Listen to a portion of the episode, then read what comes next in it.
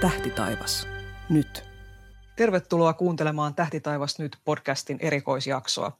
Tällä kertaa me puhutaan tähdenlennoista, eli meteoreista, ja aivan erityisesti tähdenlentoparvista. Ja erityisen erityisesti Perseidien meteoriparvesta, joka tuo vähän enemmänkin tähdenlentoja meidän taivaalle aina loppukesästä. Mä olen Ursan tiedottaja Anne Liljeström ja äänikäsittelyn on tehnyt Tomi Taskinen.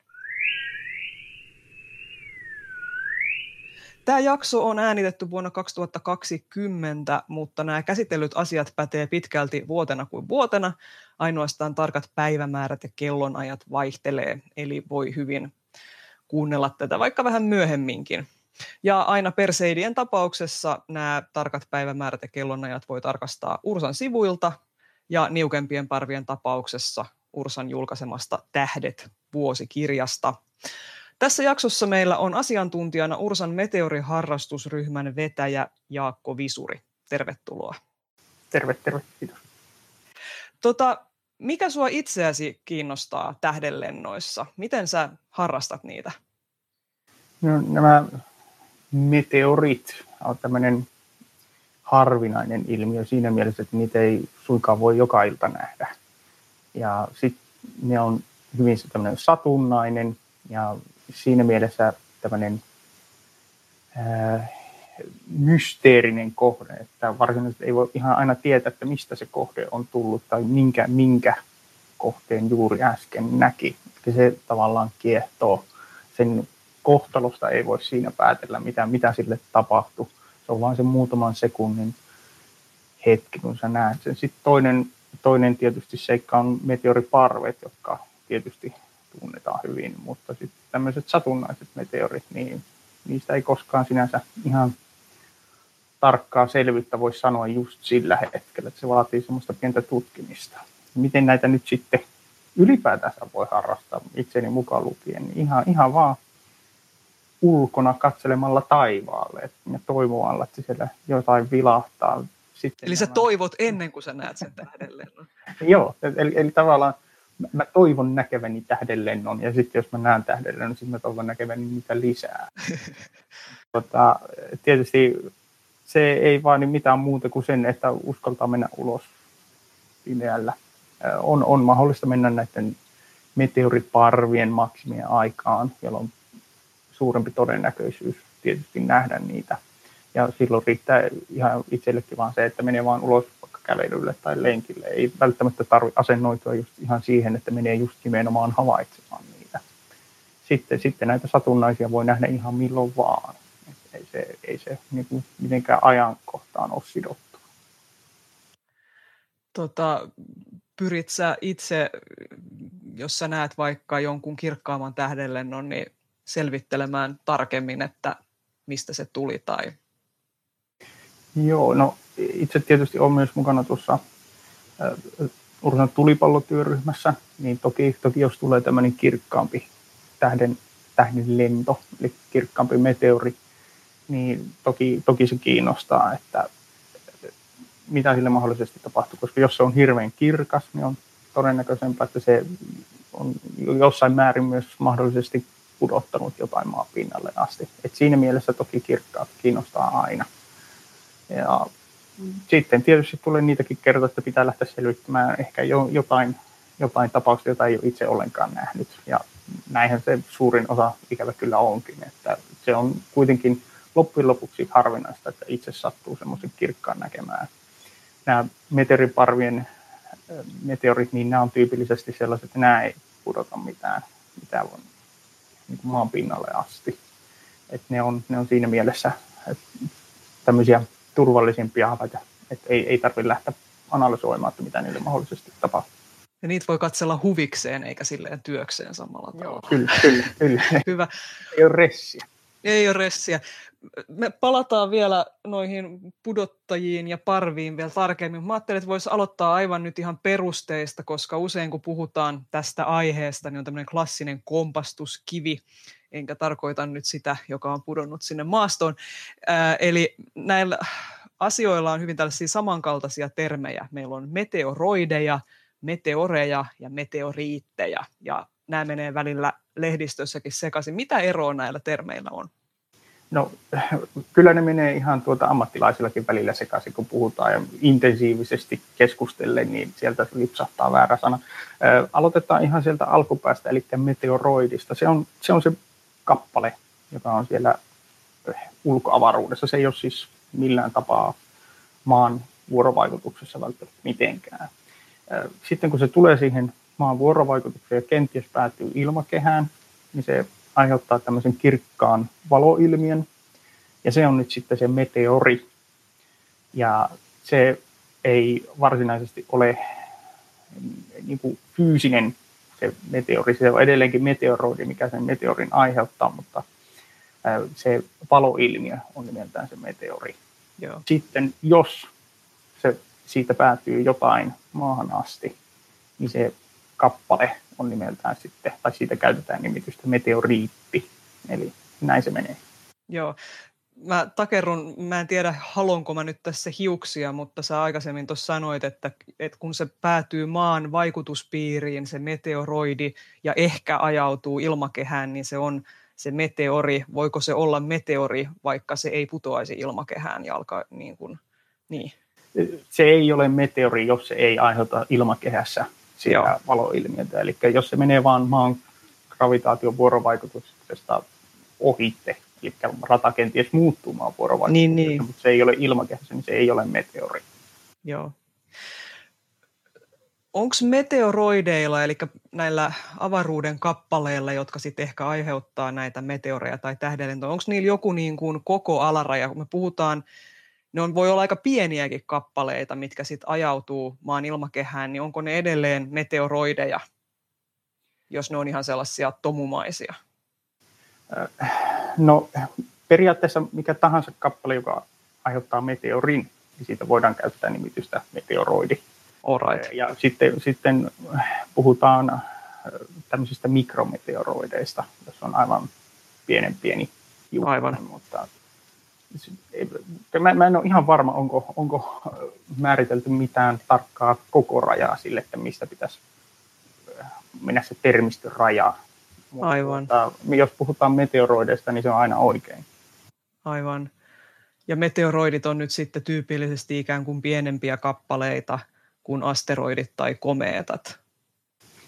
Kyllä, kyllä pääsääntöisesti tietysti se ei, se ei kerro vielä sitä, että miten se kappale käyttäytyy, se, että millä termillä. Periaatteessa meteoroidikin voi käyttäytyä niin kuin kometta, mutta se on, näin niin kuin kansankielessä se on, se on pienempi, tarkoitetaan pienempää kappaletta. Aivan. Asteroidista puhutaan sitten, kun koko luokka alkaa olla 100 metriä halkasijaltaan. Eli me puhutaan ihan vaan tälleen tähden lennoista, me ei puhuta mistään katastrofaalisista törmäyksistä tässä, niin, niin me puhutaan nyt sitten tällaisista suht pienistä kappaleista ja voidaan puhua ihan meteoroideista. Eli suunnilleen niin kuin, minkä kokoisia kappaleita nämä on ja mitä ainetta ne on? Ähm, no tietysti tuolta aurinkokunnalta löytyy ihan kaiken skaalan kokoisia kappaleita, mutta jos ajatellaan nyt sitä ryhmää, jotka aiheuttaa meteori, niin nämä, nämä lähtee tyypillisesti semmoisista sokeripalaa vähän pienemmistä kappaleista ja voi, voi olla sitten kyseessä tämmöinen ihan muutama metri halkasijalta oleva kappale. Jos, jos, jos, jos se tuota on tämmöinen iso, monta metriä halkasijalta, niin silloinhan se väkisinkin puottaa sitten jotain alas ja puhutaan tyypillisesti tämmöisestä tulipallosta, eli polidista, joka nyt vaan on vähän kirkkaampi meteori. Eli tuota, se, se, että minkä, minkä, minkä kokoinen se kappale nyt sitten, sitten tuota, on, niin se vaikuttaa luonnollisesti siihen, että kuinka kirkkana se nähdään ja sitten mitä sieltä mahdollisesti tulee alas. Mutta ne on tyypillisesti tosiaan sieltä sokeripalasta ehkä jonnekin kiloon. Eli semmoiset monen metrin halkaisijat, ne on todella, todella, todella harvinaisia. Varmaan mitä pienempiä ne on, niin sitä yleisempiä ne on. Kyllä näin, näinhän se menee, että tuota, ne pienimmät ne sokeripalan kokoiset aiheuttaa ehkä sellaisia, jonka just voi paljon silmin nähdä. Joo. Sitten tiellä on tietysti paljon sellaisia, joita ei varsinaisesti paljon silmin visuaalisesti nähdä, mutta voidaan sitten erilaisilla kamerahavainnoilla saada taltoitua. Et tuota, se, ne on sitten pienempiä vielä. Aivan. Ja sitä avaruudellista kamaa, sitähän tulee siis tonni kaupalla ilmakehään joka vuorokausi, että me ei vaan nähdä, että se tavallaan se on niin kuin hirveän yleistä sinänsä, että sitä sinne päätyy, mutta että se, että, sellaisen, että siellä on joku vähän kirkkaampi, että se nyt sattuu näkemään, niin se on sitten harvinaisempaa. Eikö näin ole? Joo, joo kyllä. Siis arvio menee noin, että sitä tulee noin päälle 40 tonnia tavaraa näin niin kuin päivässä. Mutta, joo. mutta tuota, se, että siellä on näitä paljon silmin näkyviä versus, että siellä on sitten näitä, jotka edes puottaa jotain, niin niitä on todella vähän. Ja arvio on esimerkiksi sille, että sieltä on sellaisia kappaleita, jotka pudottaa jotain maahan asti, niin niitä on vain 17 per päivä, versus se, että sieltä tulee 44 tonnia tavaraa per päivä. Aivan. Ja nämä, onko nämä niin kuin samantyyppistä ainetta kuin mistä asteroidit koostuu, eli kiveä, metallia, hiilipitoista ainetta? No joo, pitkältikin, eli tuota, ihan meteoro voi koostua ihan, ihan mistä tahansa siitä samasta aineesta, mitä aurinkokunnasta löytyy. Et, et se, siellä tietysti on äh, näitä rauta- ja nikkelipitoisia kappaleita hyvin paljon, sitten on, sitten on erilaisia silikaattipitoisia, eli kivi, kivikappaleita, mutta siellä on myös hyvin paljon jäätä. Siellä on hyvin paljon myös erilaisia no, tämmöisiä, äh, hiilipitoisia kaasuja, hiiltä ennen kaikkea. Ja myös esimerkiksi vetyä löytyy, löytyy näistä. Eli ihan tismalleen se koko se kirjo, mistä aurinkokuntakin koostuu, niin on, on myös edustettuna näissä pienkappaleissa. Tietysti suhteellinen osuus vaihtelee.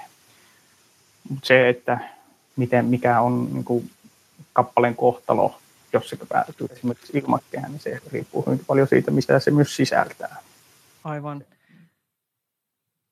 Tästä tulee nyt mieleen, tietysti rupeaa kiinnostamaan sit se, että jos mä nyt satun näkemään taivaalla tähdenlennon, kiinnostaa tavallaan, että mitä siellä nyt, mitä se sisälsi, niin joskushan erityisesti noissa kirkkaammissa tähdenlennoissa saattaa nähdä värejä. Kertooko ne jotain siitä koostumuksesta? Kyllä ja, kyllä ja ei. Joo. tuota, kyllähän siellä on niin erilaisia tämmöisiä metallikiviä ja muita seoksia ja alkuaineita näissä meteoroideissa, jotka sen meteorin yhteydessä aiheuttaa pikkasen eri värejä. Mutta se ei suinkaan mene välttämättä, tai suinkaan mene just niin, että se, se on nimenomaan se aine, joka siinä meteorissa tuli, vaan se vuorovaikuttaa myös sen ilmakehän kanssa. Ja ilmakehän Aivan. koostuu eri, eri tuota, alkuaineista tai, ja molekyyleistäkin. Eli jokainen ymmärtää, että revontuletkin on, tai näkyy eri värisinä. Ja se johtuu ihan siitä, että eri molekyyli tai eri aine siellä ilmakehässä on virittyneessä tilassa ihan yhtä lailla kuin se meteori tulee, se myös virittää näitä ilmakehän partikkeleita. Se kertoo jotain siitä sen koostumuksesta, mutta se on semmoinen sen meteoroidin materiaalin ja sen väliaineen, eli tässä tapauksessa ilmakehän aineen semmoinen vuoro, vuorovaikutusleikki.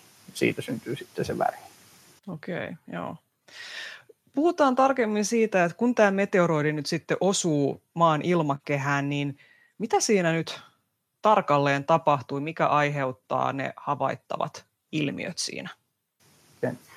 Eli tyypillisesti tämmöinen meteoroidi, niin se tulee yli 10 kilometriä sekunnissa vauhdilla ilmakehään, eli se on, se on hyvin nopea.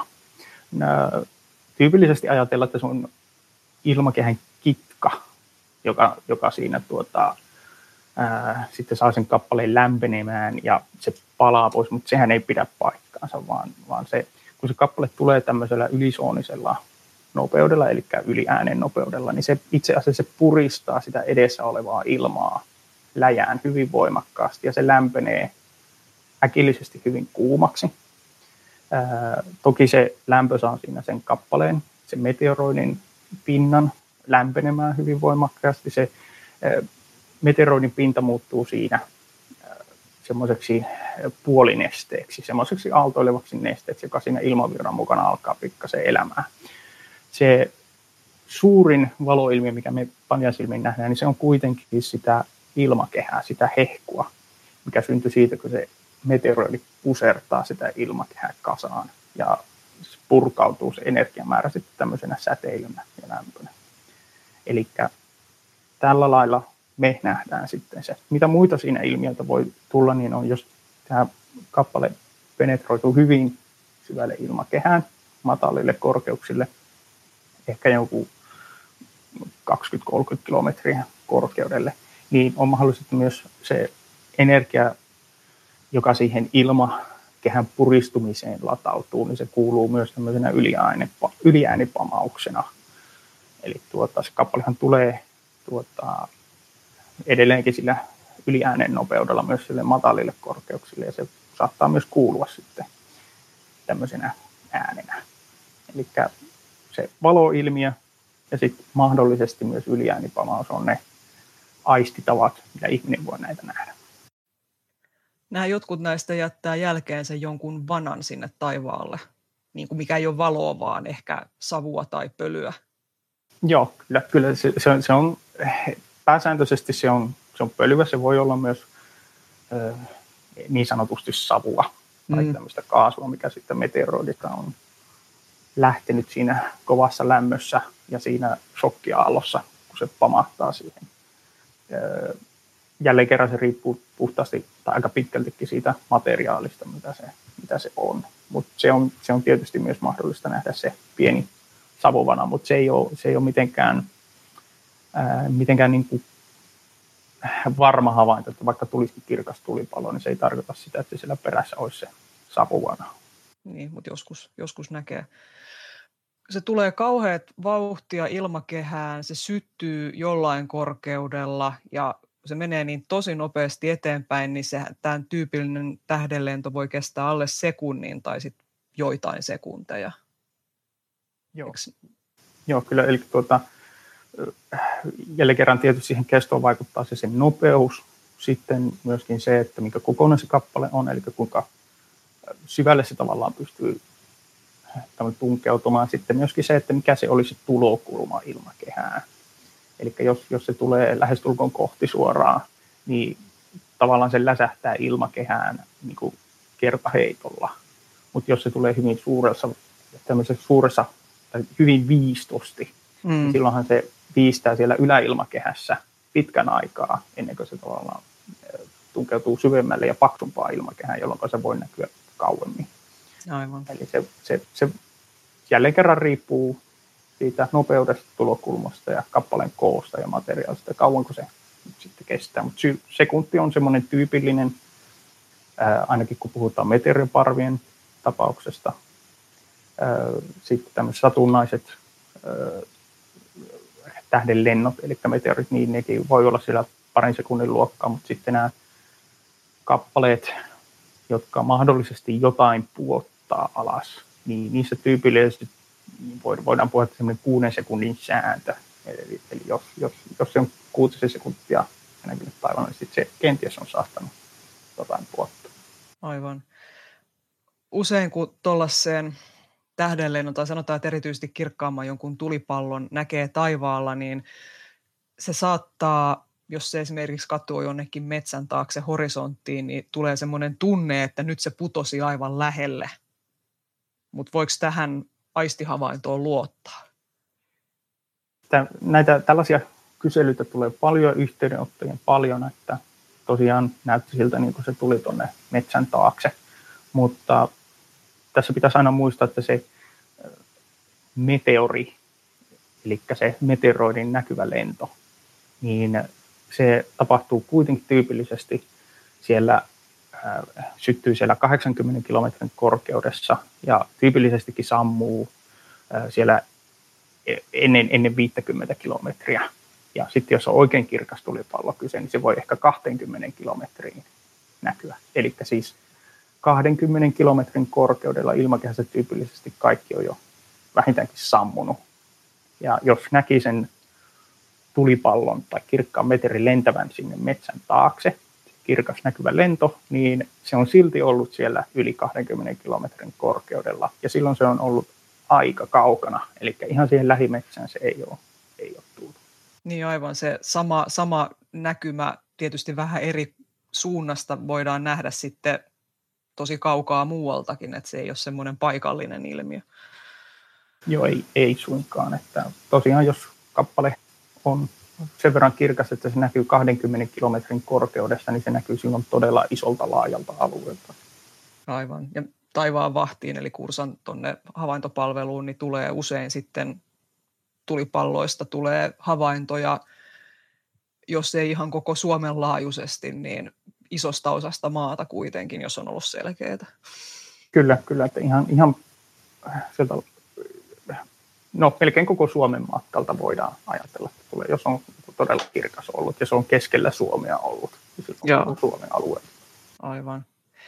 Öö, nyt puhuttiin vähän tuosta, että kun se ajautuu sitten ilmakehään ja ilmakehän kuumenemisen tai sen puserruksen vaikutuksesta kuumenee se kappale, niin sehän se kuluu siinä lentäessään ja useimmat tällaiset pienimmät varsinkin ne tosiaan kuluu siinä ilmakehän tai ilmalentonsa aikana ihan loppuun asti. Öö, mut, joo, eli, eli tästä voisi ehkä päätellä, että, että se, että, että jos sieltä nyt maanpinnalle joku meteoriitti päätyisi, niin sen varmaan sen alkukappaleen meteoroidin on täytynyt olla jonkin kokonen. Mitkä kaikki asiat vaikuttaa siihen, että saadaanko sieltä meteoriitti maan pinnalle vai ei?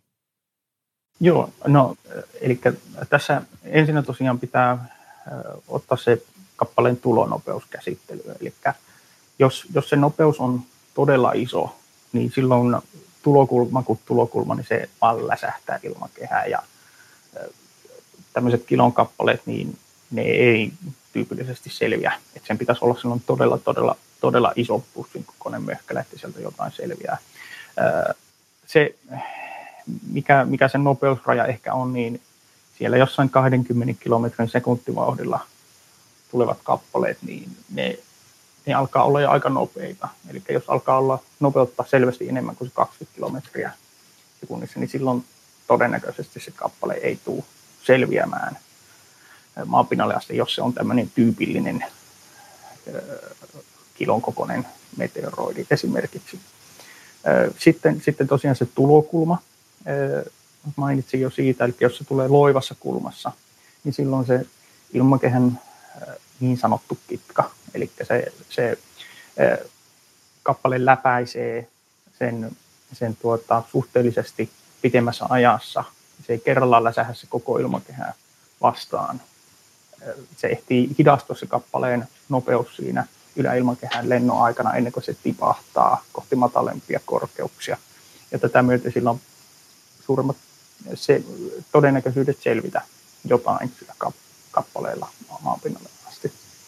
Sitten tietysti materiaali vaikuttaa. Tässä kohtaa on hyvä muistaa, muistaa että vaikka, vaikka, vaikka tuota, se itse meteoroidi voikin koostua melkein mistä tahansa materiaalista, mitä arkukunnastakin löytyy, niin silti maanpinnalle asti päätyneissä kappaleissa on edustettuna vaan kolme tyyppiä. Rauta tai rautanikkelimeteoriitit, sitten on tämmöiset rauta-kiviainessekoitukset ja sitten on kivimeteoriitit. Tämmöisiin luokituksiin ne voi jakaa. ne kivimeteoriitit tyypillisesti tai monesti sisältää myös jonkin verran hiiltä. Ja tuota, jos oletettaisiin, että joku lähestulkoon komeettamaisesta kappaleesta, joka on melkein kokonaan jonkin, jonkin sortin jäätä tai tämmöistä jääkiviaineshyhmää, niin sillä, sillä ei ikävä kyllä taida olla minkäänlaisia todennäköisyyksiä selvitä maapinnalle asti. Eli myös se materiaali vaikuttaa siihen, että mikä sillä on se todennäköisyys selvitä maapinnalle asti. Eli nämä kolme asiaa. Kappaleen koko, tietysti. Mm. Et mitä, mitä enempi se, se tuota, sillä on sitä massaa, niin sen todennäköisempää se on se tulokulma, nopeus ja sitten materiaali. Nämä on kaikki vaikuttaa siihen. Eikö jotkut tällaiset kappaleet myös hajoa siinä sitten ilmalentonsa aikana? Kyllä, sitä, sitä voi tapahtua. Se, se riippuu pitkältikin siitä materiaalista. Ja tietysti sillä kappaleen koollakin on nyt sitten merkitystä, miten se aerodynamiikka käyttää, tai minkälainen aerodynamiikka sillä kappaleella on. Et jos tulee tämmöinen hyvin lituskamainen kappale, tuota, eli tämmöinen levymäinen kappale, niin toki sillä on iso, iso tämmöinen ilmanvastuksen kitkakerro, se hidastuu hirveän nopeasti, mutta samalla se kokee todella ison tömähdyksen, kun se tulee siihen ilmakehään. Ja tätä myöten se saattaa myös sitten hajota. Tyypillisesti ne hajoamiset tapahtuu siellä 50 kilometrin korkeudessa, sitten kun se ilmakehä alkaa olla jo selvästi paksumpaa kuin sillä 80 kilometrin korkeudella. Mutta on, on mahdollista, että kappale hajoaa. Se liittyy siihen kappaleen lämpenemiseen ja sitten siihen, että mikä se ilmakehän aiheuttama impulssi siihen kappaleeseen on, kun se penetroituu syvemmälle ja syvemmälle ilmakehään. Se tosiaan saattaa hajota. Joo, ja sen hajoamisen sit saattaa myöskin ihan nähdä siinä sen ilmalennon aikana, että se Joo. Niin kuin... Joo, se, että jos, jos, jos se hajoaa selvästi kahdeksi kappaleeksi, niin se on tietysti aivan selvä hajoaminen. Silloin siinä tosin yleensä on tyypillisesti syynä jotain, että se aerodynamiikka muuttuu totaalisesti sille kappaleelle, eli siitä lähtee kaksi täysin erilaisilla ominaisuuksilla olevaa kappaletta irti toisistaan. Se tyypillisin hajoamisen havainnointimuoto on se, että se sen lennon aikana selvästi välähtää siinä sen lentonsa aikana. Että se on tyypillisesti hajonnut siinä, mutta siitä ei pystytä erottamaan niitä eri ytimiä millään tavalla. Että se välähdys on se kaikista tyypillisin havainnointimuoto sille, sille hajoamiselle. Joo, joo. Ei mennä meteoriitteihin supertarkasti, nyt siitä voisi tehdä ihan kokonaan oman podcastinsa, mutta jos, kun tästä tulee niin paljon Ursaankin kysymyksiä, niin voisitko kertoa ihan lyhyesti, että miltä semmoinen maastosta löytyvä meteoriitti näyttää? Mistä se voi tunnistaa? No, tyypillisesti ihan melkein, melkein kaikki maanpinnalle päätyneet meteoriitit sisältää jossain määrin rautaa, joten ensinnäkin semmoisen magneettisten ominaisuuksien puolesta sitä voi tutkiskella, että sisältäisikö se esimerkiksi kompassi. Kompassi on semmoinen hyvä, että se oro vaikuttaa selvästi siihen rautaan siihen. Magneetillakin voi tietysti kokeilla sitä, mutta jos semmoisella voimakkaalla magneetilla menee meteoriittia sörkkimään, niin se monesti sotkee sen jäännösmagnetismiin, mikä siihen meteoriittiin on mahdollisen ilmanlennon aikana tallentunut.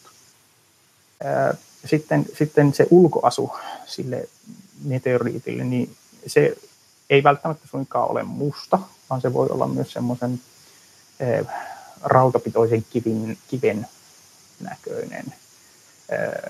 Se, se, voi, se voi olla tuota, semmoinen pikkasen ruosteisenkin värinen, jos se on ollut kauan maastossa.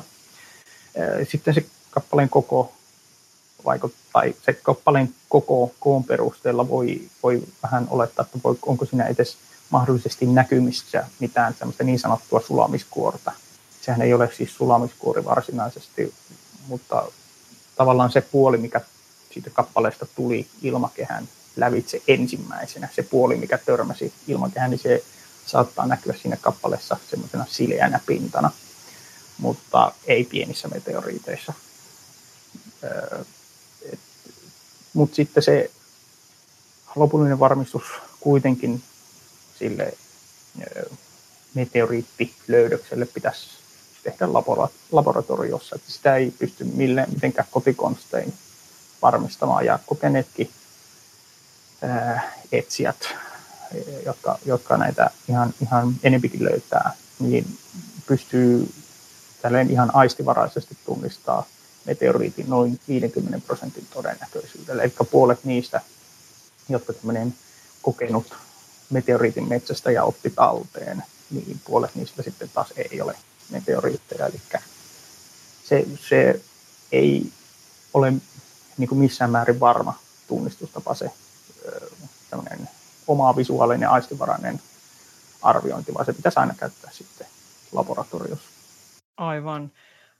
Sä sanoit tuossa, että jos sitä menee magneetilla härkkimään sitä mahdollista meteoriittia, niin se voi sotkea sen jäännösmagnetismin. Pitäisikö tästä tulkita, että jäännösmagnetismia ei pidä sotkea? No mielellään, jos mahdollista, niin ei sotketa.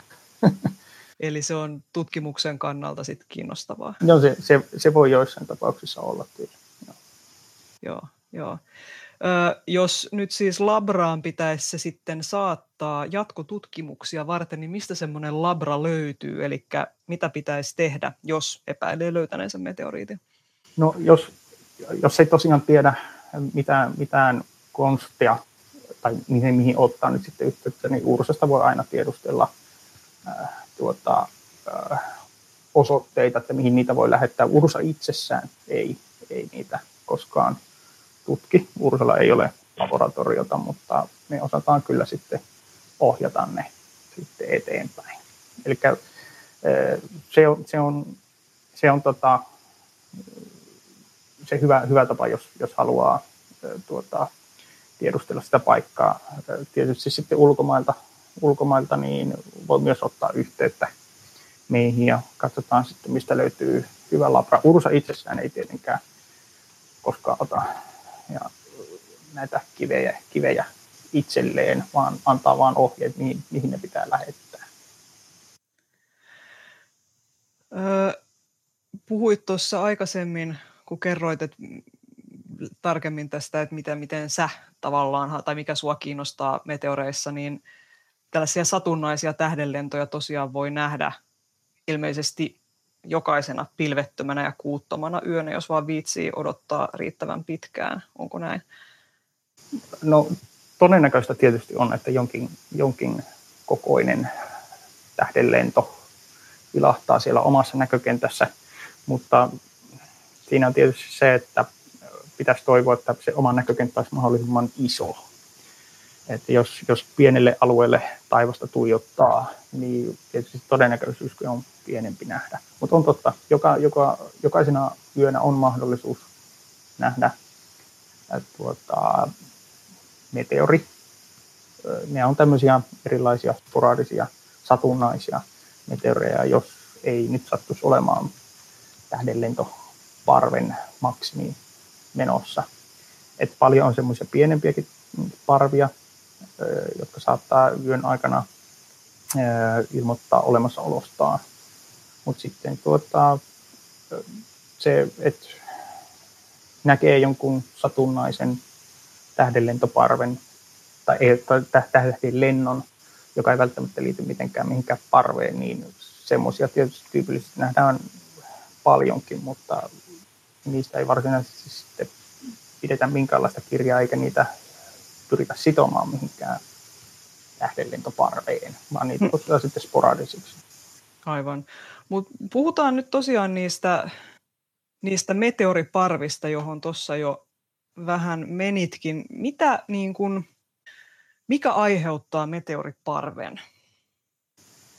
Joo, eli meteoriparvi on tämmöinen äh, jono ja ryhmä tämmöisiä meteoroideja, jotka menee tietyllä radalla aurinkokunnan ympäri. Ja sitten jos sattuu käymään niin, että tämä äh, ryhmä, näitä kiviä, jotka on siellä omalla radallaan, risteää äh, maan kiertoradan kanssa, niin silloin äh, maasta käsin havaittuna havaitaan piikki jostain suunnasta tulevista meteoreista. Ja jos, jos se on selvä, selvästi yksilöitävissä se suunta, ja tämä tapahtuu vuosittain aina uudestaan, niin silloin voidaan puhua tämmöisestä meteoriparvesta. Eli se on tietyin ö, vuoden aikoin toistuva ilmiö.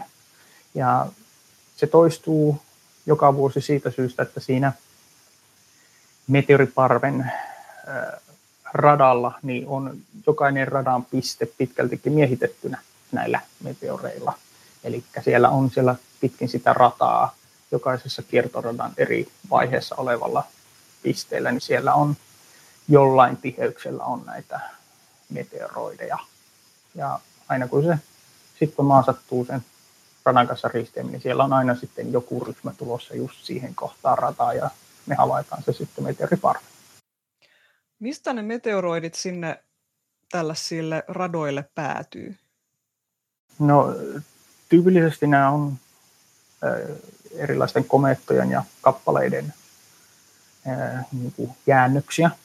Eli jo, esimerkiksi komeetat on tällaisia, jotka jättää kyllä hyvinkin voimakkaasti peräänsä tämmöisen meteoroidivanan. Ja melkeinpä komeetta kuin komeetta, niin sen radalla löytyy kyllä näitä pienkappaleita hyvinkin runsaasti. Et sitten se, että jos, jos siitä sattuu nyt maa tai joku muu planeetta sitten risteämään sen, tuota sen radan kanssa, niin silloin on mahdollista havaita näiden kappaleiden syöksymisen siihen ilmakehään. Ja tuota, tätä kautta ne sitten syntyy. Tämä komeetat on tietysti se tyypillisin tämmöinen synnyttäjä näille meteoriparville – ja oletusarvoisesti näin oletetaankin, mutta jokaiselle komettaparvelle tai, tai korjaan meteoriparvelle ei ole löydetty sitä emokappaletta. Eli on, on myös hyvin mahdollista, että näitä syntyy myös muiden kuin komeettojen erilaisten asteroidien hajoamisen yhteydessä tai muilla, muilla konsteilla. Onko tämä suht uusi juttu, että niille ylipäätään on tunnistettu niitä emokappaleita? No ei, ei sinänsä nyt täysin uusi juttu, että kyllähän äh, tämmöisille historiallisille äh, meteoriparville, jotka on tunnettu niin kauan kuin melkein ihminen on ollut olemassa, niin äh, on, on pystytty määrittämään se kappale. Et aina siitä hetkestä, kun on tietysti osattu laskea kiertorasoja mutta sitten tietysti nyt kun tekniikka kehittyy ja havaintolaitteet kehittyy, niin näille, näille joillekin tähdenlentoparville on ollut helpompi löytää se lähestulkoon jo pois kuihtunut kappale. Mutta ne nyt ei sitten välttämättä enää ole saanut varsinaisesti komeetta statusta, koska ne on, ne on tavallaan kulunut loppuun, että ei ole varsinaisesti pystytty, pystytty enää sanomaan sitä komeetaksi. Aivan. On, on, on mahdollista, että edelleenkin parville, joille ei ole löydetty sitä emokappaletta, niin sellainen löytyy. Joo. Usein näin Ursan näkökulmasta, kun puhutaan meteoriparvista, niin on niin kuin muutama tämmöinen vähän runsaampi meteoriparvi, mitä tässä kytätään pitkin vuotta, jotka on sen verran runsaita, että niistä kehtaisi kertoa muillekin ja vähän tiedottaa, että nyt kannattaa katsoa taivaalle, niin minkälaisia, mitä, mitä merkittäviä meteoriparvia sä nostaisit esiin? No, kyllä vuoden aikana on tyypillisesti kolme tämmöistä meteoriparvia, joita itse sitten koitan henkilökohtaisesti ihan, ihan vaan paljain silmin katsella ja nauttia nämä on globaalistikin merkittäviä, että oikeastaan yhtään sellaista meteori, merkittävää meteoriparvia ei ole, mikä Suomesta käsin ei sitten taas näkyisi. Ja jos lähtee kesästä liikkeelle, niin siellä on ensimmäisenä on Perseidit siellä elokuun alkupuoliskolla. Sitten on Geminidit joulukuun puolessa välissä ja sitten on kvadranttilit tammikuussa, tammikuun alkupuoliskolla. Nyt siis puhun niistä, milloin se maksimi niin. on havaittavissa. Tietysti nämä meteoriparvet on sellaisia, että niitä voi havaita myös maksimin molemmin puolin, mutta että tyypillisesti itsekin olen oikeastaan vaan silloin maksimien aikaa niin kuin taivaalle tähyilemässä, jos visuaalisesti koitan näitä havaita.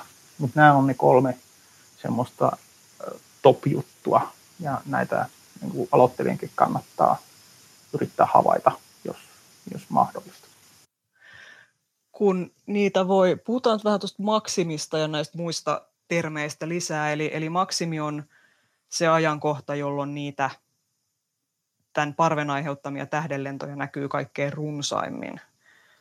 Mutta, mutta siis myöskin sitä maksimia ennen ja sen jälkeen voi nähdä tähän parveen kuuluvia tähdenlentoja, eli siis meneekö tämä sillä lailla, että sitten se avaruudessa oleva vana näitä meteore, meteoroideja on jotenkin sillä lailla leveä, että maapallo alkaa jo puskea siihen meteoroidin vanaan hyvissä ajoin ja sitten niitä vaan tulee lisää ja lisää, kunnes saavutetaan se maksimi ja sitten se pikkuhiljaa ohenee se vana, kunnes maapallo tulee siitä sitten ulos. Joo, kyllä. Eli tuota, nämä meteoriparven meteoroidit siellä kiertoradallaan, niin eihän ne tismalleen samaa janaa pitkin kulje. Eli ne on, ne on ajan kanssa, ne on pikkasen levinnyt eri, hieman erilaisille kiertoradoille. Se, että miksi ne leviää pikkasen eri kiertoradoille, niin siihen, siihen vaikuttaa no, tietysti lähikohtaamiset muiden planeettojen kanssa. Jos esimerkiksi ajatellaan, että joku parvi, jota maarata niin halkoo, niin nehän on ne kappaleet siinä hyvinkin voimakkaasti maan gravitaation kanssa vuorovaikutuksessa. Ei pelkästään ne, jotka siihen maapalloon törmää, vaan ne, jotka siitä menee ohitte. Niin ajan, ajan kanssa ne muokkautuu pikkasen eri radoille tämmöisten gravitaatiohäiriöiden vaikutuksesta. Sitten myöskin aurinkon säteilypaineella on merkitystä, mutta sillä on enemmänkin sitten pitkän, pitemmän ajan kanssa. Eli sekin muuttaa pikkasen niiden kappaleiden kiertoratoja siten, että vaikutus on esimerkiksi säteilypaineilla pieniin kappaleisiin eri kuin suuriin kappaleisiin. Ja sitten myös aurinkotuulella on oma merkityksensä, joka syö pikkasen kiertomomenttia aurinkoradan ympäri, mutta ää, näin, tässä on siis iso liuta erilaisia ratahäiriöitä, jotka vaikuttaa siihen, että se ää, meteoroidi jono siinä meteoriparvella, meteoriparven radalla, niin se ei suinkaan ole ihan tismalleen sama linja, mitä ne kulkee, vaan ne leviää ajan kanssa. Aivan. Ja nämä on ne kolme, ja näistä tosiaan kvadrantiidit ja geminiidit, jotka on tammikuussa ja joulukuussa, niin ne on tietysti suomalaisille vähän ongelmallisina kuukausina, että meillä tapaa olla tosi pilvistä silloin. Näin, näinhän se menee. Sitten taas perseidit on kyllä elokuussa, elokuun alkupuoliskolla, jolla tyypillisesti on paljon kirkkaampia öitä, mutta sitten taas elokuussa on vielä Pohjois-Suomessa hyvinkin kirkasta näin muuten yöaikaa, eli se, se ei taas sitten ole Pohjois-Suomen havainnoitavissa. Eli nämä kolme kuitenkin on semmoista niin kuin merkittävää, jos vaan oma havaintopaikka sen sallii ja havaintokeli sallii, niin kyllä nämä on ne, mitä kannattaa yrittää.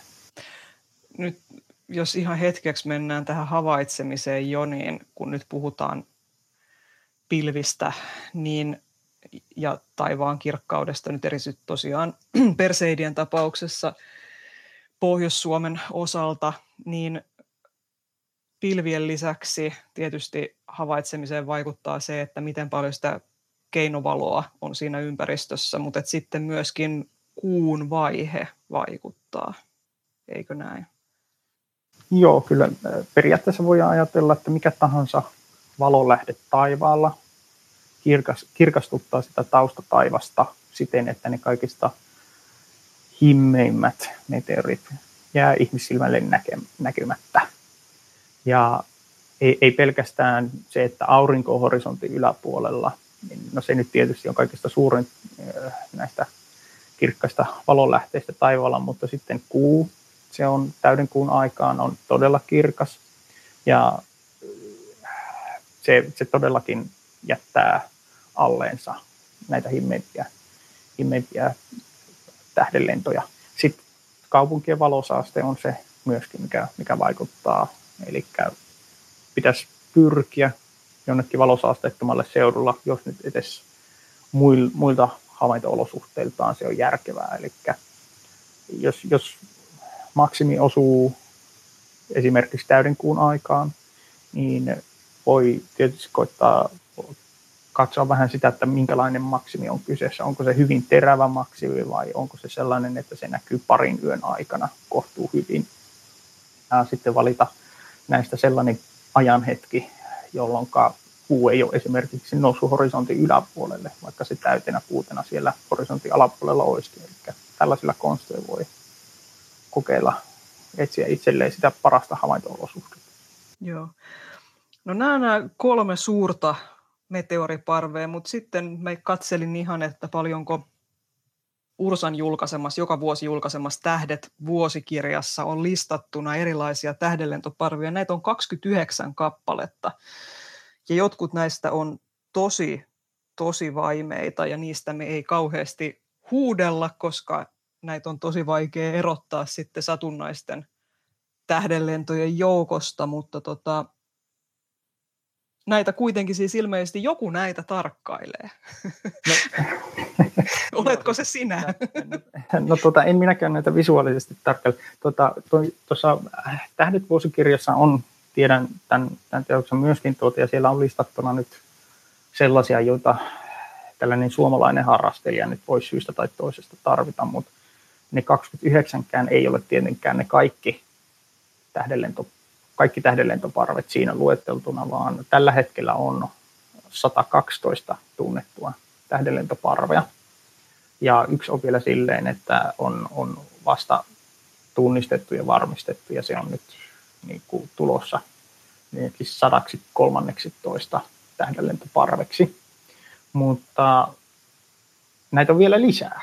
Periaatteessa meiltä löytyy noin 800 päälle tämmöistä parvia, mutta suurin osa näistä on tietysti sellaisia, joita tavalla tai toisella tutkitaan ja funtsitaan, onko se nyt edes toistuva, missä määrin ja minkä, minkälaisilla ää, niin kuin keinoin sieltä pystytään rajamaan jotkut muut tähdenlentoparvet pois. Et jos tähdenlentoparvi on sellainen, että se tuottaa joka vuosi yhden ainoan meteorin, niin voidaanko sitä sanoa silloin parviksi. Eli siellä, sieltä löytyy kyllä se 800 niin kuin tällaista ää, parven tynkää, joista se 112 on, on, on tuota, tunnistettu ja yksilöitävissä. Ja sitten nämä 29 on semmoisia, jotka suomalainen harrastaja ää, voi jossain määrin joskus, joskus kokea tarpeelliseksi, mitä tähän vuosikirjaan otettu. Ja sitten ne kolme on sellaista, jota ihan satunnaisenkin taivaan tarkkailijan kannattaa, kannattaa yrittää. Yli 800 kappaletta hurjaa. Nämä on kaikki tällaisia, eli siis aurinkokunnassa on melkoinen dynaaminen vilinä, että siellä menee erilaisilla radoilla sitten maankin kanssa risteäviä vanoja. Kyllä, kyllä. Ja, ja tässä on tosiaan nyt vaan ne, jotka risteää siis maaranan kanssa. Että sitten Aivan. On liuta, jotka risteä jonkun muun isomman planeetan kanssa esimerkiksi tai jonkun muun kappaleen kanssa. Et, et siellä, siellä on totaalinen kuhina. Todella.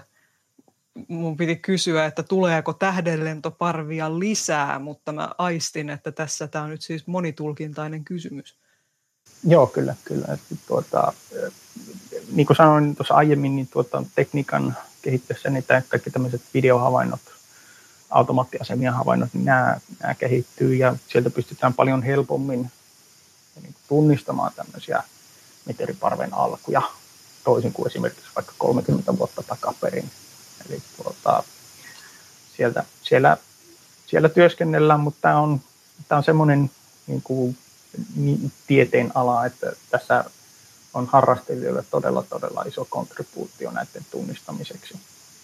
Et, et tällaiset tieteelliset isot instituutit niin ei pysty ihan siinä määrin näitä, näitä havaintoja käsittelemään ja edes tekemään. Eli harrastelijoille on tässä meteoriparvien tunnistuksessa iso rooli. Ja varmaan sitten, jos tuolta jostain kaukaa aurinkokunnan ulkoosista tulee joku uusi komeetta, niin se sitten tulee tänne kanssa pölisemään, tuo oman kontribuutionsa. Ja, joo, kyllä. Eli tällaisia komettojahan on jatkuvasti, jotka, jotka on tunnistettu ensimmäistä kertaa just ennen kuin ne tulee ja ne, ne jättää aina jälkeensä sen vanan. Se on sitten täysin toinen asia, että risteekö se vana sitten Maaradan kanssa vai ei. Että, mutta kuitenkin tämmöisiä kappaleita on lähestulkoon joka vuosi. Aivan. Mutta jos näiden vanojen pitää ra- ristetä maapallon radan kanssa, niin tarkoittaako tämä sitä, että kaikki tällaiset emokappaleet, jotka aiheuttaa näitä meillä näkyviä tähdenlentoparvia, niin onko ne myös sitten tällaisia potentiaalisesti maapalloa uhkaavia kappaleita? Nehän tulee sitten tosi lähelle maanrataa. Mm. Suurin osa ei ole. Et tuota, se, että vaikka se kappale risteäiskin maaradan kanssa tai menisi hyvin läheltä sitä, niin sitten se, että se olisi maapallon tämmöinen uhkaaja, niin se tarkoittaa sitä, että niiden pitäisi olla siinä samassa pisteessä samaan aikaan. Ja monesti nämä on erilaisissa dynaamisissa tasapainossa siten, että ne ei ole siinä samassa pisteessä samaan aikaan, mm. vaan että ne on jollain, jollain kiertorata-aikojen suhte, suhteella siten, että ne ei koskaan tule siihen samaan pisteeseen. Tai jos tulisi hyvin, hyvin, hyvin pitkän ajan päästä, esimerkiksi 100 000 vuoden päästä, niin siinä kohtaa jo esimerkiksi maan oma rata on jo muuttunut niin paljon, että ei voida enää sanoa, että se, se osuisi siihen, koska se rata ei ole enää sama. Maan ratakin siis muuttuu jatkuvasti muiden mm. gravitaatiohäiriön seurauksena. Ja varmaan erityisesti tuollaiseen pienemmän kappaleen, joka aiheuttaa tähdenlentoparvia, niin sen rata vieläkin voimakkaammin just vaikka sadan tuhannen vuoden aikana sitten muuttuu jo. Kyllä, kyllä. Eli hyvinkin voimakkaasti ja voi, on hyvin todennäköistä, että ei välttämättä ole olemassakaan enää siinä kohtaa koko isoa kappaletta. Aivan. Tästä tulee semmoinen fiilis, että tämä on tosi, tosi monimutkaista lopulta sitten. Tässä on kauheasti tällaista monimutkaista dynamiikkaa, mutta silti tähdenlentoparvien runsautta voi jotenkin ennustaa. Miten se oikein tehdään? No joo, siinä, siinä on, periaatteessa se voi, se voi luokitella kolmeen osaan, vaikka tämmöistä luokitusta nyt ei varsinaisesti ole olemassakaan. Ensimmäinen on tietysti tämmöinen tilastollinen tapa. Esimerkiksi Leonidien tähdenlentoparvi on, on tunnettu jo pitkän aikaa ja sieltä on ennen kuin tavallaan näitä dynaamisia vuorovaikutuksia on ymmärretty alkuunkaan, niin on, on pystytty huomaamaan, että siellä on tämmöinen 33 vuoden välein oleva kirkastuma tai siinä runsastuminen siinä maksimissa. Se on, se on yksi tapa. Sitten toinen on tämmöinen niin kuin, tilastollinen dynaaminen tuota, tarkastelu.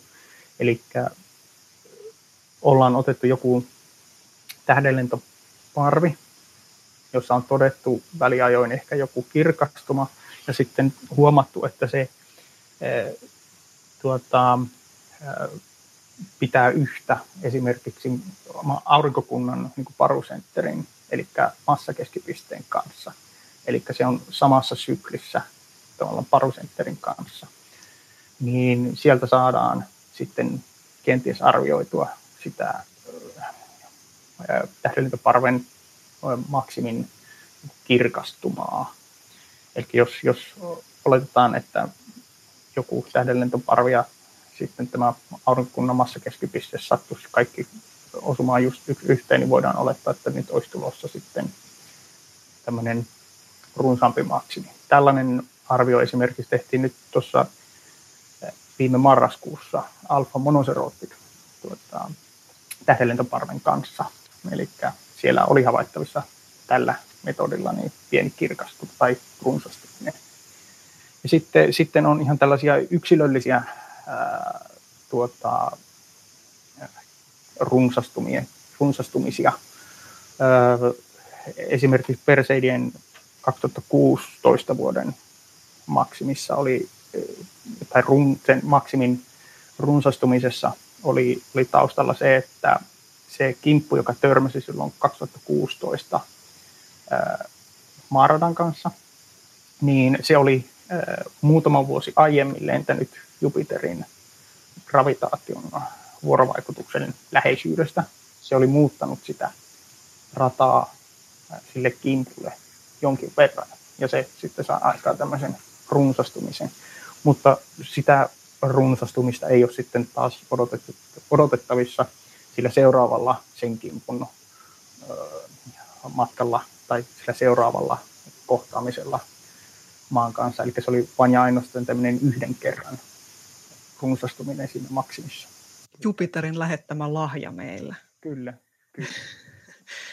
tota, ö, meteoriparven tavallaan niin kuin tuntuu vähän tällaiselta, tai sanotaan tähdenlennot tällaiselta, niin kuin, mä sanon tämän nyt tie, tieten tahtoen vähän provosoivasti tästä kivalta pikkupuuhastelulta, että nättejä välähdyksiä. Onko meteoriparvien tutkimisesta mitään tieteellistä hyötyä? No, tästä päästään ihan niin kuin tähän koko aurinkokunnan dynamiikan tutkimiseen. Eli tuota, sen käyttäytyminen pystytään hyvinkin paljon näitä meteoriparven kappaleita käyttämään tämmöisinä simulaatiokappaleina, todellisina simulaatiokappaleina, että miten paljon nyt sitten esimerkiksi erilaiset ratahäiriöt tekee sen pelkästään gravitaatiohäiriöt, vai just auringon säteilypaine ja muut tämmöiset vaikuttaa tämmöisiin meteoroideista koostuviin kappaleisiin tai tähdenlentoparviin. Sitten tietysti nyt kun mentiin spekuloimaan, niin spekuloidaan lisää. Esimerkiksi komettojen ja tähdenlentoparvien näitä ratahäiriöitä, niin niitä käytetään myös siinä, tämmöisen planeetta yhdeksännen tutkimiseen ja löytämiseen. Eli siis tuota, erilaisista ratahäiriöistä, mitä mahdollisesti sen kometan siellä aurinkokunnan ulkoosissa tapahtuu, niin sitä myöten koitetaan sitten metsästä sitä aluetta, mistä löytyisi joku ennen entuudestaan löytämättä jäänyt iso kappale esimerkiksi. Neptunuksen takahan löytyy jatkuvasti isoja tämmöisiä plutomaisia kappaleita, eli plutoideja. Eli, eli, eli sieltä voi löytyä jotain isoakin, mutta tämä nyt menee vähän tämmöiseksi jossitteluksi. Sitten tietysti koko aurinkokunnan tuota, evoluutio ja syntymekanismi, niin se, se on luonnollisestikin myös osana sitä, miten meteoriparvet on syntynyt. Eli sieltä sitten löydetään myös jotain tekijöitä sen tutkimiseksi. Aivan. Mennään tässä kohtaa nyt sitten vihdoinkin tarkemmin pikkasen katsomaan perseidejä. Tämä on nyt, voisi tietyllä tavalla sanoa, että Suomessa tietysti nyt puhutaan ehkä Etelä-Suomesta, sori Pohjois-Suomi, mutta tota noin, niin tämmöinen siis verraten pilvettömänä kuukautena näkyvä runsas parvi, jolloin yötkin on tyypillisesti lämpimiä ja siellä viihtyy mukavammin ulkona. Minkälainen kappale aiheuttaa Perseidien tähdenlentoparven? No, näissä Perseidin tapauksessa se emokappale on Swift-Tutle kometta, ja se nyt on tietysti tunnettu jo pitkän aikaa. Tämä on tämmöinen komeetta, jonka tuota, kauimmaisin piste on siellä 50 astronomisen yksikön, eli sen auringon ja maan välisen etäisyyden päässä. Se maan ja auringon välinen etäisyys kertaa 50, niin siellä on sen kometan kauimmaisin piste. Siis menee kauemmas kuin Pluto kauimmillaan, kyllä. eli siis tosi kauas. Joo. Kyllä, kyllä, kyllä. Tämä on nyt se niin kuin tämä emokappale näille perseideille, mutta sitten taas perseidien, tässä nyt on näitä dynaamisia juttuja jankattu mm. nyt jonkin aikaa, niin se ei sitten taas tarkoita sitä, että ne perseidit olisi ihan sillä tismalleen samalla radalla. Eli ne on ne pienemmät kappaleet kokenut sitten tässä ajan kanssa jonkin verran sitä ratahäiriötä. Ja ne on pikkasen vähän kauemmallakin radalla jopa. Mikä tekee perseideistä niin luotettavan parven, että sieltä joka vuosi voi nähdä parhaimmillaan, sanokaamme kymmeniä tähdenlentoja tunnissa? No pääsyynähän siinä on se, että siinä meteoriparven radalla on vain paljon sitten näitä kappaleita ja se risteää hyvin läheltä sitä maanrataa. Et kaikki, kaikki nämä meteoriparvethan ei ole suinkaan semmoisia, että se emokappale olisi mennyt just, tai risteännyt just maanradan kanssa, vaan se on mennyt jostain läheltä, josta sitten aikaa myöten se parvi on levinnyt. Ja me ei välttämättä edes nähdä sitä parven syvintä kimppua, vaan me nähdään pikkasen siltä reuna-alueilta se meteoriparvi. Ja Perseidit nyt sattuu olemaan semmoinen, että siinä nyt on melko hyvät tuota, tämmöiset osumiset kohdalle, eli me mennään melko syvältä sitä kimppua ja sitten se kimppu on myös levinnyt hyvin laajalle alueelle ajan kanssa. Sillä on selvä emokappale, komeetta, joka edelleenkin jatkuvasti luo sinne niitä pienkappaleita. Ja siinäpä se oikeastaan onkin. Siellä on paljon sitä tavaraa. Tietysti jos Swift Tuttle menee noinkin soikealla pitkällä radalla, se on varmaan aika harvoin, kun se käy sitten tässä aurinkokunnan sisäosissa vähän runsastamassa sitä. Joo, seuraava, seuraava kerta on 2120 vuonna vähän päälle. Eli hyvin, hyvin pitkän ajan päästä ja silloinkaan se ei, ei tosiaan ole, ole törmäämässä maanradan kanssa, mutta silloin oletettavaa on, että silloin on nähtävissä erittäin kirkas kometta taivaalla, mutta myös silloin on oletettavissa erittäin runsas meteori, meteoriparven maksimi Perseidien kohdalta. Eli sitä odotellaan. Sitä odotellaan. Vielä ei olla ihan siellä asti, vaan tämä on vuosi 2020. Miltä näyttää tämän vuoden Perseidiennuste? No, tämä on ikävä kyllä, täytyy sanoa, että pikkasen, pikkasen sitä normaalia keskivertoa ehkä vähän matalempi nyt sitten ehkä. Ei, se, ei nyt edelleenkin ollaan ihan hyvillä, mutta että tässä nyt on ollut kuitenkin näitä muutamia vuosia, jolloin on ennustettu ö, isoa tai runsaampaa maksimia, että nyt ollaan sitten taas siellä perustasolla. Tuota, semmoiset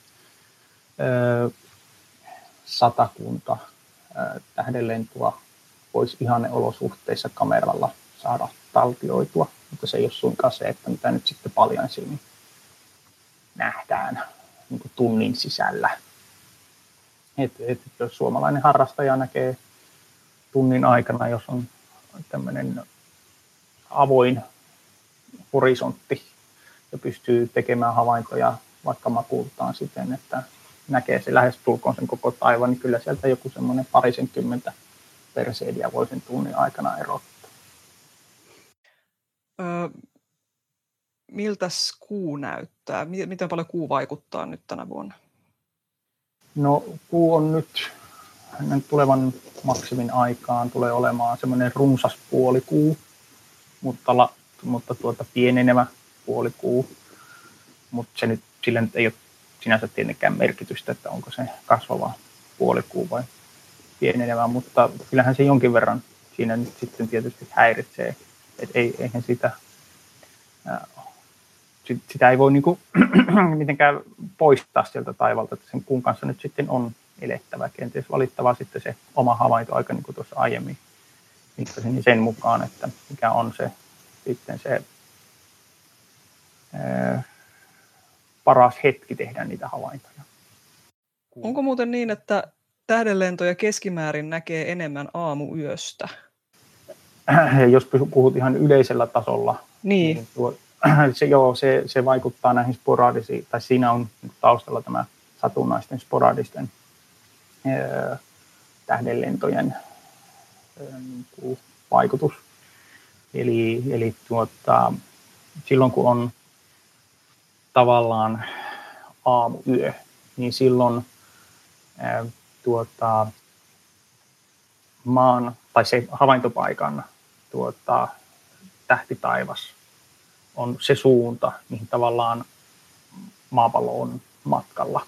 Ja se on se tyypillisin pyörimissuunta, miten, miten kaikki nämä pienkappaleetkin myös tuolla taivaalla menee, ja se kohtaamistodennäköisyys on suurempi siltä puolen. Mitä, mitään sen hienompaa syytä sille ei ole, että mm. nämä meteoridit olisi jotenkin aamuvirkkuja tai muuta, vaan se on ihan vaan tämmöinen maan pyörimisen, maan kiertorata ja sitten tämän aurinkokunnan tämmöisen todennäköisimmän meteoroidin kiertoradan tämmöinen vuorovaikutus. Mutta tähdenlentoparvissa parasta aikaa nähdä sitä, nyt jos jätetään kuu nyt tästä yhtälöstä pois, niin se piste, mistä tähdenlennot näyttää tulevan, pitäisi olla horisontin yläpuolella mielellään mahdollisimman korkealla. Joo, Ko. kyllä, kyllä, Joo. kyllä. Et tuota, se, se, sillä nyt sitten taas on jokaiselle tähdenlentoparvelle se oma ajanhetki, milloin se Suomesta käsin on korkeimmillaan. Eli tuota, nyt sitten Perseidin tapauksessa niin se, se on toki totta, että se osuu sinne korkeammalle horisontista silloin aamuyön puolella kuin ilta-aikaan, mutta tuota, kyllä niitä Perseidejä näkyy myös ilta-aikaa ja itse, itse tuota, olen kyllä sen verran äh, iltavirkumpi kuin aamuvirkumpi ihminen, että katson niitä mieluummin ilta, iltataivaalla kuin aamutaivaalla. Joo. Pääosa Perseidien tähdenlennoista nähdään tosiaan elokuun 10. ja 14. päivän välillä. Ja parhainta havaintoaikaa olisi nyt keskiviikon ja torstain 12-13.8. välinen alkuyö. Kyllä, kyllä. Eli silloin kuu ei ole vielä horisontin yläpuolella. Joo, näin, näin se ei olisi siinä vielä. Joo. Mutta sitten, sitten tietysti, että jos joku haluaa eri kellonaikaan, niitä on iltavirkkoja, aamuvirkkoja, niin jos joku haluaa siellä katsoa, niin kannattaa tosiaan se kuun sijainti ottaa huomioon. Aivan. Tähdenlentoparvissahan on tavallaan mukavaa se, että ei tarvitse tietää nyt sitä pistettä, eli siis Perseidien tähdenlentoparvikin on saanut nimensä Perseuksen tähtikuvion mukaan, koska ne tulevat Perseuksen tähtikuvion suunnalta näin karkeasti sanottuna, mutta ne leviää sieltä ympäri taivasta. Joo, kyllä. Ö, tai sanotaan näin, että niitä näkyy ö, ihan, ihan ympäri taivasta. Tuota, se tulosuunta on tavallaan aina se Perseuksen tähtikuvion sisuksissa oleva radianttipiste, eli se meteoriparven tulosuunta. Mutta sitten, koska ilmakehä on vain sen 100 kilometriä paksu, niin tavallaan se meteori voi, tai se meteoroidi voi syöksyä ilmakehään joko meidän itäpuolelta, länsipuolelta, pohjoispuolelta, eteläpuolelta, ihan mistä ilmansuunnasta vaan, ja silloin se nähdään siinä ilmansuunnassa, vaikka se tulosuunta on tietysti aina se sama suunta siellä aurinkokulmassa, mistä päin ne tulee. Eli mm. voi, voidaan nähdä ihan missä tahansa ilmansuunnassa, kyllä. Eli jos menet itse taivaan alle tarkoituksenasi vaikkapa havaita perseidejä, niin mihin suuntaan taivaalla katsot? No, minä katson niin kuin mahdollisimman ylös ihan siitä syystä, minä olen makuultaan siinä todennäköisesti, jos, jos esimerkiksi tarkoituksena on nimenomaan maksimia havaita. Eli itse, itse vien makualusta ulos ja siinä pötköttelen, jolloin tietysti pää katsoo suoraan yläpuoliseen taivaaseen. Silloin se taivas, mitä me nähdään sillä yhdellä silmäyksellä, niin se on mahdollisimman iso ja silloin myös on mahdollisimman suurin todennäköisyys nähdä niitä tähdenlentoja. Sen sijaan, että mä katsoisin seisalteen vaikka itätaivaalle, jossa nyt esimerkiksi sitten Perseidit joskus aamuyön aikaan on, että se Perseidien säteilypiste on siellä idän suunnalla, niin silloin mä näen vaan sen idän taivaan. Ja silloin mulla jää sitten länsi taivas ja pohjois, etelätaivas vähemmälle huomiolle ja silloin, silloin on mahdollisuus nähdä visuaalisesti vähemmän niitä meteoreita. Eli sä otat makualustan ulos ja meet pötköllesi. Mitä muuta olisi hyvä ottaa huomioon, jos nyt aikoo lähteä, sanokaamme vaikka Perseidien maksimia katsomaan? No lämmitä, lämmitä vaatetta luonnollisesti, että vaikka elokuu onkin, niin Suomen, Suomen kesä jo tuossa elokuussa, niin saattaa olla noihin aikoihin jo pilposa. Sitten, sitten tietysti kannattaa kanssa havaitsijat ja ulkoilijat ottaa huomioon. Eli mihin, mihin tahansa ei voi tietenkään laittaa itsensä pötkölleen, koska oletusarvoisesti myös kaikki taskulamput ja muut on pimeänä, kun ei, ei, ei, ei tietenkään haluta mitään ylimääräistä valosastetta siihen. Tuota, sitten kannattaa tietysti jotain lämmintä, lämmintä juotavaa olla myös mukana. Mutta itse, itse omalta kotipihalta tuosta tarkkailen pitkältikin, niin ei, siinä nyt silloin tietenkään evätetä muuta tuotettua mukaan. Että, mutta kannattaa, kannattaa kuitenkin se lämmin vaatetus pitää. Ja kännykkä kannattaa pitää sitten taskussa. No eipä sillä siinä mitään tee, että se on, se on vaan sitten se yksi palosaasteen aiheutti ihan niin kuin taskulampukin, että tuota, jos ylipäätänsä mitään tähtitaivaita haluaa havaita, niin kannattaa antaa silmän tottua siihen pimeään ja sitä myöten sitten on parempi todennäköisyys nähdä niitä himmeämpiä tähdenlentoja.